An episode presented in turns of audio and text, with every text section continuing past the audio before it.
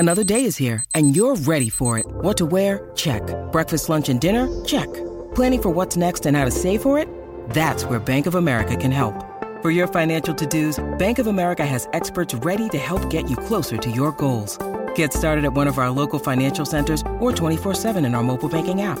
Find a location near you at bankofamerica.com/talktous. What would you like the power to do? Mobile banking requires downloading the app and is only available for select devices. Message and data rates may apply. Bank of America N.A. member FDIC.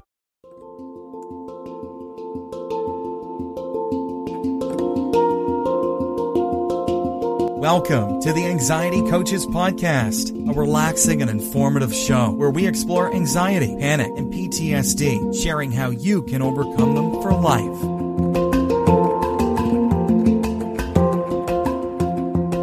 Aloha! Welcome back to the Anxiety Coaches Podcast.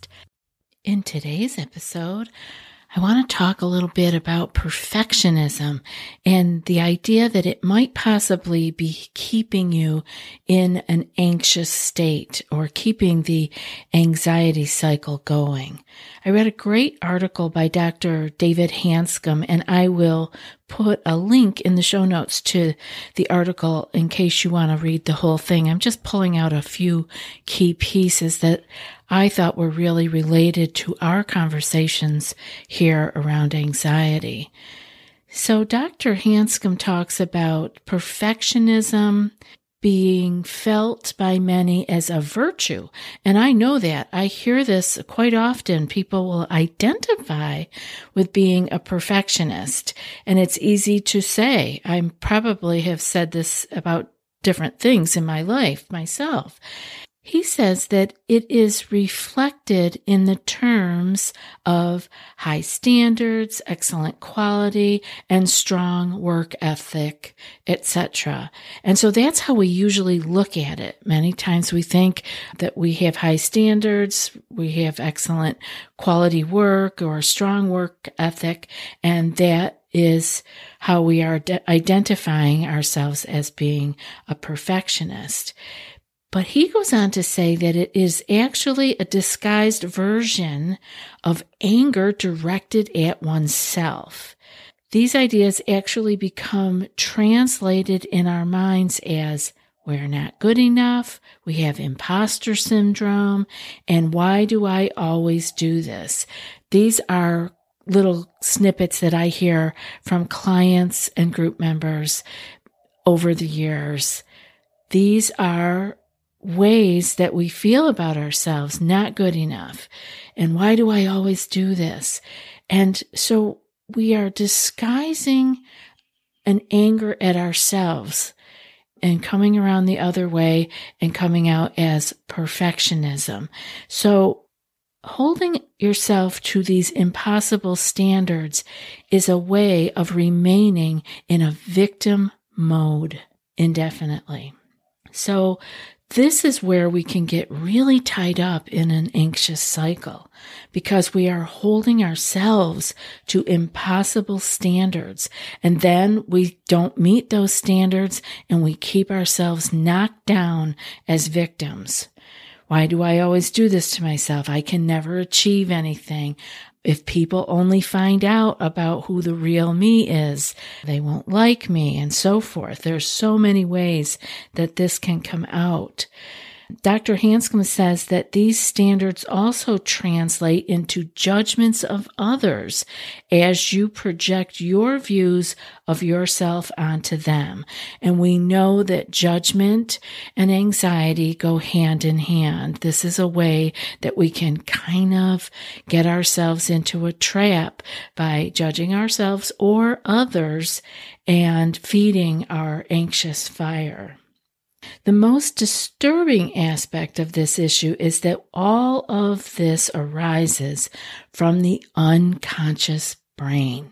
The unconscious brain has hardwired circuits beginning from birth. You have no control over them and are unresponsive to the conscious brain. And this is where no matter how hard we try some things, we don't make a change, right? We've all experienced that. And also with our anxious thoughts or our anxiety flaring up quote, out of the blue. This is all unconscious. This isn't from something you were thinking about or something that you were sensing in your life at the moment. These are things, as he puts it, hardwired circuits beginning from birth that are in the unconscious, and they are unresponsive to the conscious brain. And they have to be dealt with by reprogramming the unconscious brain. Now, I will tell you, Dr. Hanscom is very big on journaling, on actually getting the thoughts out of the mind onto the paper and letting those kinds of feelings out. So I wonder right now if you are having issues around perfectionism, if you feel like you can't even meet your own standards, nonetheless the standards of the world around you, and these are maybe keeping you unconsciously even in an anxious loop. These are things we can think about and maybe loosen up a little bit on ourselves. This would be a great place to put it down in your journal if you are writing. One of the ways of journaling that I tell people to do is like the morning pages, and you can do it as long or as short as you are willing. I believe that Julia Cameron had often suggested 3 pages of morning pages, but it's just free flow, stream of consciousness. Let some of these things come up and out. Putting the pen to paper and letting it flow can really prime the pump to get the conscious mind a little bit out of the way and just let it go. Like, you don't need to use correct grammar. You don't need to watch your punctuation. You just let it rip, right? It doesn't even need to make sense because you're never going to read it again, and neither is anyone else. You can rip it up and throw it away. You just got some things out of you. So anyway, back to perfectionism and anxiety. Like, let these things out of you so that you are not holding yourself to unrealistic standards and putting those standards into place so that you can kind of hide behind not being good enough by really feeling that you are an imposter, those kinds of things. Or maybe you're just angry. A lot of perfectionism is covering up a lot of anger in my experience. So Dr. Hanscom goes on to say here that perfectionism may be most common, almost universal, a disguise of anger. He says, I had been raised with the idea that it was a virtue, and this perception was dramatically reinforced during my medical training. It was at the core of my burnout and journey into the abyss of pain, and I had no idea it was a problem until well after I had crashed and burned. End of Dr. Hanscom's quote. I really hope you heard that. This is what being stuck in an anxious pain cycle can do. The anxiety feeds the pain feeds the anxiety, and our perfectionism, which is tamping down some anger, can really throw us for a loop. So many people burn out. So many people crash and burn. And so if you feel like you are like on that trajectory, you may want to slow down and take a look at where you are pushing a little bit too hard. Perfectionism fits into the anger cascade in the following manner, and I believe this is true with anxiety also. Dr. Hanscom says a given situation, person, or you are less than your concept of ideal. When we are just not feeling that we're up to our own ideal or the people around us aren't, we get that like edginess, we get that irritation, which can feed our anxiety because we are sending off messages that things aren't right. There's something wrong here. Another one is that you blame one of the above for being less than perfect. The people, places, and things in your life are less than perfect, so something's wrong. And if we're so rigid with that, that feeds the anxious fire. He also says that you are now a victim of less than perfect. Oh my goodness, heaven forbid we should be less than perfect in this world where everyone around us, at least on social media, looks like they have it all together, right? We don't want to be left out. We don't want to be the one that is wrong. That's dangerous to be left out of the tribe. So these things unconsciously are feeding our anxious cycle. He also says you will perpetually exist in some state of conscious or unconscious agitation. And there you go. That is it exactly. Bingo. An unconscious or conscious state of agitation. And what does that do inside us? Agitation is that something is amiss. Things are not as they should be. We have to keep scanning the horizon for where the problem is. Have you tried OneSkin for your skincare routine yet? I love the simplicity of these products and the medical-grade ingredients in them, not to mention how easily they fit into my skincare routine. The OS1 Face Moisturizer and OS1 Eye Cream make skin look visibly smoother and clearer and immediately feel softer and more hydrated. The secret is OneSkin's proprietary OS1 peptide. It's the first ingredient proven to switch off the aging cells that cause lines, wrinkles, and thinning skin, and several studies back it up. So if you're tired of cycling through ineffective skincare trends and overcomplicated routines, then I'm so excited to share with you OneSkin, just simple, scientifically validated solutions. OneSkin is the world's first longevity company. By focusing on the cellular aspects of aging, OneSkin keeps your skin looking and acting younger for longer. Get started today with 15% off using code ACP at oneskin.co.